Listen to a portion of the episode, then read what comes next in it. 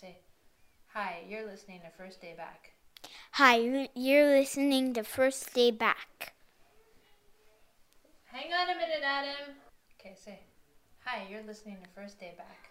Hi, you're listening to First Day Back. My mom's podcast on getting back to work. My mom's podcast on getting back to work. What's a podcast? It's like a radio program that people listen to on their phones or on their computer. Okay.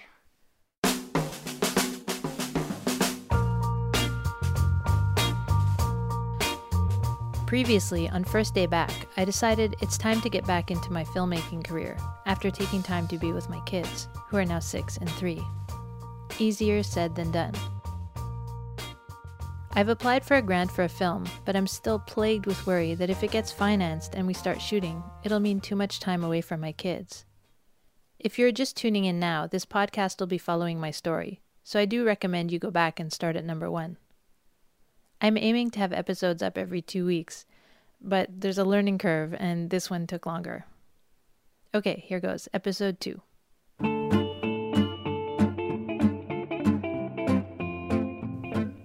The division of labor is pretty gendered in my house. David takes out the garbage, does any job with tools, changes the light bulbs, and I do all the cooking, make lunches, do laundry, and most of the childcare stuff. I have joked to my friends that it's like the 1950s in here, although I don't make that joke in front of David. It's not a fair joke because A, I'm not working, so if I'm not doing this, what the hell else am I doing?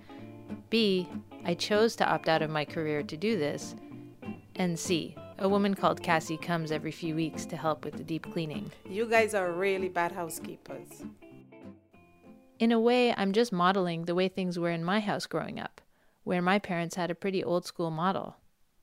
My dad worked really long hours and came home to supper on the table, and my mom, well, she had a subscription to a magazine called Homemaker, which pretty much says it all. I keep thinking that maybe living in these traditional gender roles is making it harder for me to figure out how to get out of them. And I've started worrying that I'm setting up my boys to repeat the same gender roles in their lives. My parents, in their own way, did teach me to go out and be a feminist.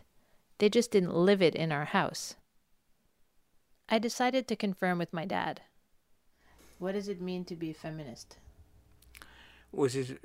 What is it to be feminine? Feminist? Yeah. Uh, well, I, can, I, I don't know what to answer to that. Feminine is a lady, uh, women who wants to be uh, nice, to want to, to look uh, nice, to want to look after the children, to want to have a family, they want, uh, and they want to look after herself, to look nice and to be feminine. No, not feminine, like feminist. What's feminine? Feminist. Feminist. Well like okay like you even if my mom was a stay-at-home mom and even if she's more attractive when she's feminine she's more attractive? No you still raised me to believe that um, that I could have a job, that I should that I should try to go to university, to go, you know, to do well at school. Sure, we always wanted that. We wanted to uh, go to university, and you've been at the university, and you you've been to school, which is uh, we've been so proud about it that you contribute. Uh, to the life and you to have your own life and to uh, when you grow up to have a, a career i feel like you're pretty modern in your think even though you're a traditional person you're whether or not you call it feminist or not you're still pretty modern you're progressive in your thinking. You never taught me necessarily that i had to be a wife or whatever so no i don't want you to be a wife the old fashioned way no way I want you to be a, a wife, a today's wife, educated, well mannered, and have a, a, a, career of your own. And uh, the husband, if he come, he is welcome, but you have to have your own independency. He's there. He's there, huh? I got him. Yeah, you got him. That's good. After that interview, I started thinking about whether my mom had been a feminist. My mom chose to stay home with the kids in reaction to her own childhood, when my grandmother was a single mom. My grandmother was forced to work crazy hours at the family fruit store after my grandfather left her. I remember my mother telling me that my grandmother was never home for her and that she missed her presence.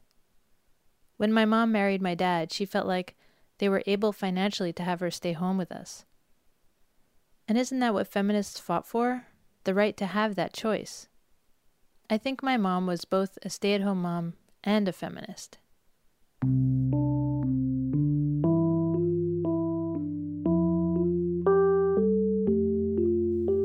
My husband David asked me the other day, on a scale of 1 to 10, how much do you want to get back to work?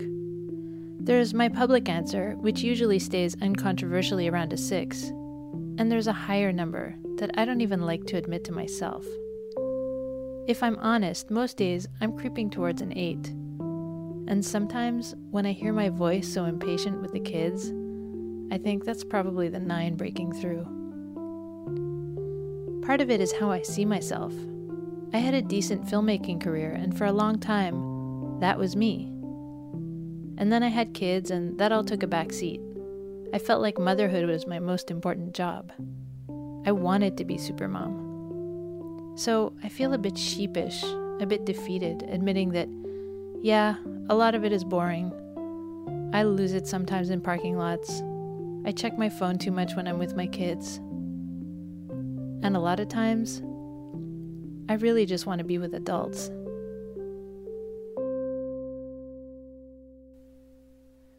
Right after I finished episode 1, the New York Times, CBS News, and Kaiser Family Foundation released a poll in which they found that of non working adults aged 25 to 54 in the United States, 61% of women said that family responsibilities were a reason they weren't working, compared with 37% of men. Of women who identify as stay at home moms and have not looked for a job in the last year, nearly three quarters said they would consider going back if a job offered flexible hours or allowed them to work from home. And then suddenly the poll legitimized me. It said there are signs that some women, particularly college educated ones, may be figuring out a new solution. They're taking time out of the workforce when they have children and returning when those children are older. That's definitely what many women would like to do if they could afford it. Of those women who are out of work and identify as stay at home moms, they said that 67% said it was likely they'd be working five years from now. The study did not say how to magically re enter your career after so much time away. By now, some people must be saying, Suck it up, Abecassis. And maybe my attitude is indulgent, sitting here navel gazing about what mothering means to me and whether or not I can be a dedicated mother and have a real career. My friend Ariella Friedman is a professor, and she thinks the better word is retro. I mean, I feel like it is a little old fashioned to be framing this in terms of mothers and whether or not mothers should be with children and whether or not mothers should stay at home. I kind of feel like isn't that supposed to be resolved by now? Like, shouldn't this be a conversation about parents and work life balance or pa- parents and children? But do you think it's resolved in the people around you? Well, not entirely, but I'm kind of surprised it isn't. I feel like I have a lot of friends who had completely egalitarian relationships and then marriages um, if they got married until childbirth. And at childbirth, they snapped into much more traditional family structures and much more traditionally gendered roles. And that was surprising for me, and there were all kinds of reasons for it. Sometimes, frequently, the male partner had the more lucrative and more established career, so it made financial sense for the woman to step back and be with the kid and take care of the home, except that often it seemed like it stuck much longer than it needed to. Like once those patterns had been established, they stayed in place even after the kids were older and even when it was possible for the male partner to take more agency and responsibility. But it didn't happen with everybody And I feel like it's going to happen less and less because I feel like there's this new generation of parents in the park, and I see them there, and I see these dads in the park in the middle of the week with their kids. And that was not the case when my kids were small six or seven or eight, or even 10 years ago. Probably one of the ways that things slide towards traditional gender roles is because it's usually women who take a leave when the baby is born. In Canada, and more particularly in Quebec, where I live, there's a very generous one year parental leave policy that is mostly taken by women. I'm going to talk more about leaves in a future episode, but Ariella and I talked about it and how for me it goes beyond that first year. But one thing that also strikes me is that it's not just a year you know, like being a mother is not just about one year, um, which I know sounds really bratty, but um, it's like if I had six weeks or three weeks, it would seem like, what are you complaining about? Um, I guess because here I am and I'm still trying to figure out how to make it work for myself. That's true. And even elementary school is not built for two working parents your kids get to school too late and they have to be picked up too early. So either you're in the position of leaving them in after school so that they're in this building for nine hours a day, which seems really long to me and really hard to me, or one of you has a flexible working schedule. But again, I would say it's not that motherhood is not just a year, it's parenting's not just a year. If you end up in a situation where you where both of you have some flexibility, then the burden is not on one of you or the other. I think the burden will always be on me because I put it there. Or maybe it's there biologically. I'm just hardwired to think about the kids. My other friend, Erica Goldstein, has older kids too, but is also a single mom. She thinks mothers just think differently from fathers. I would always be more responsible than than my husband at the time. I would always be I would ha- I would always be more responsible. I would be the one thinking about what's for dinner and making sure when the kids were older what's for lunch and how they're going to get to their activities as they got older. And I and I'm talking to my my girlfriends and it's it's all it's pretty much all the same. It's not the guys that are saying oh how are we going to manage to pick up um, pick him up from soccer while she has to go to gymnastics and and then there's like uh, there's the guys are not thinking about all the stuff and then this is the stuff you're you're still working 40 you're still working 40 hours a week and at the same time thinking what's for supper who has to be picked up when and uh, and how I'm gonna survive how am I just gonna survive without breaking down? So I don't know uh, it's not it, it was a lie. The whole thing was the whole thing was a lie. And that's what i tell i tell my kids already. Like i tell i tell sadie already my daughter who's now nine. And i tell her already that um, it's not gonna it's not equal. Just so you know from the beginning you can have a career and you can have a family but to think that you're going to do do it all is not reasonable.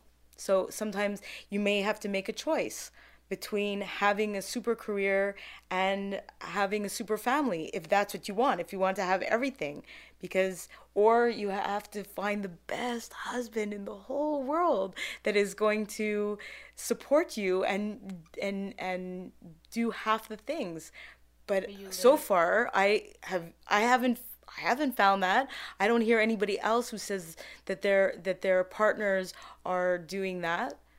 But wait, you literally, you literally tell Sadie, uh, who's nine, you tell her that?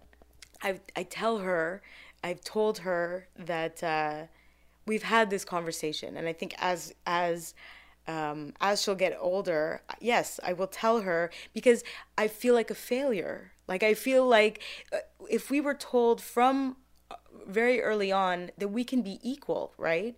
We we were told we could be equal, and and yet so now i'm a failure because i'm this isn't equal so why should i feel like a failure when it's not reasonable in the first place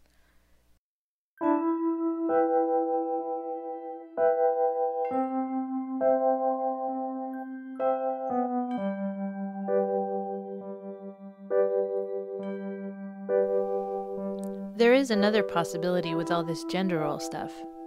Maybe I'm doing more of the house stuff because as a freelancer, I've always been home so much more. All the downtime of developing projects, which is a huge part of any creative endeavor, is time that I work from a little office in my house. So it's always been second nature for me to throw in a load of laundry during a quiet moment. Joel Yanofsky is a writer and he's a house husband by virtue of the fact that his work actually happens at home. He has a different take on the housework side of things and on what he and his wife think about. I always worked in my house, wherever my house was when I was growing when I was growing up and, and also sort of started working as a writer. It was more housework that I was kind of became this new thing to me and you know it can be crazy frustrating because you're just doing it and doing it over and over again. And so doing things things like dishes always felt like both you know the Sisyphean task that you have to do over and over again.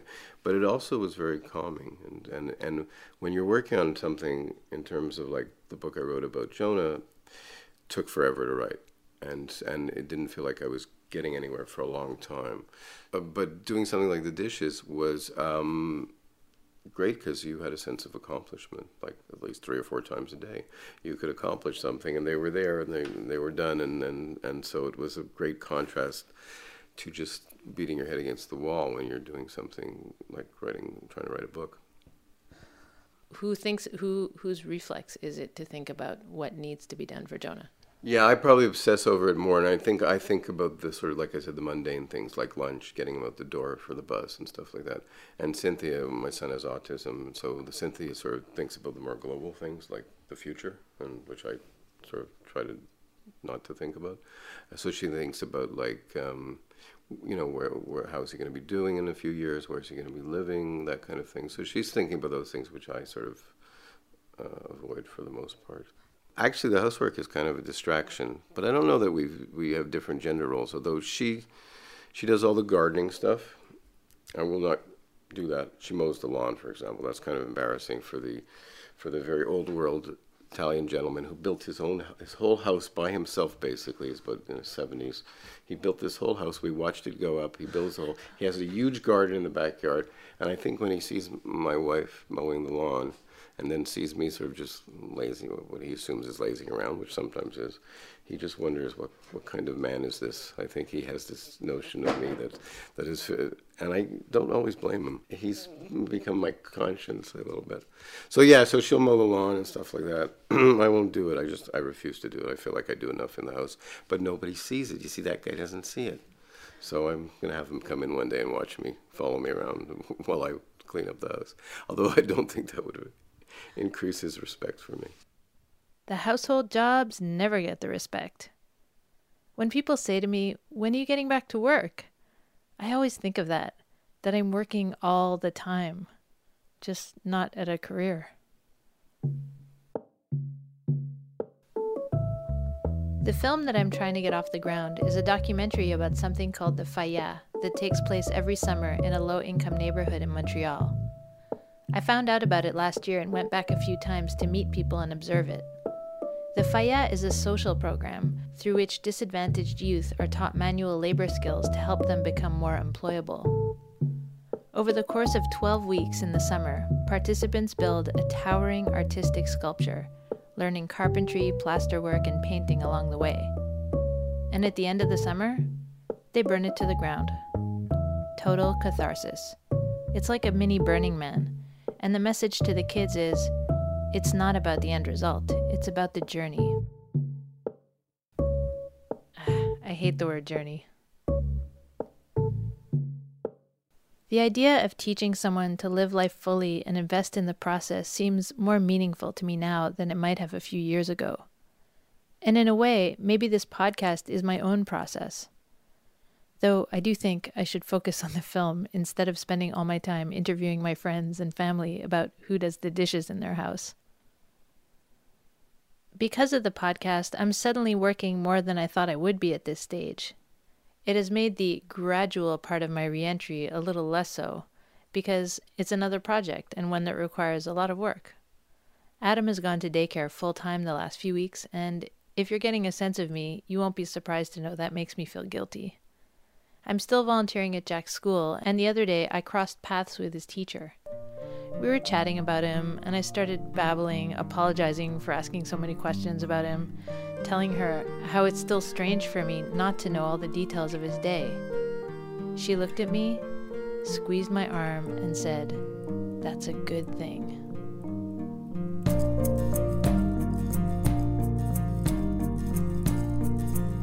You've been listening to First Day Back. Join me next episode when I find out if I got the film grant I applied for. First Day Back podcast has a Facebook page you can like and a Twitter account you can follow for updates and info. Also, if you like First Day Back, please subscribe on iTunes, and I would be super grateful if you tell your friends or rate the podcast on iTunes. That stuff all helps. And please drop me a line at any of those places if you have feedback. I'd love to hear from you. Editorial help for this episode from Maria Shamus Turner, Thanks to Megan Price, Erica Goldstein, Tori Marlin, Marcy Denisuk, Ariella Friedman, Joel Yanofsky. Special thanks to Poddington Bear, Jackson F. Smith, Chris Zabriskie, and Jahzzar from the Free Music Archive for their excellent music. Is it about ser- the podcast Serial? No, it has nothing to do with cereal. Thanks for listening.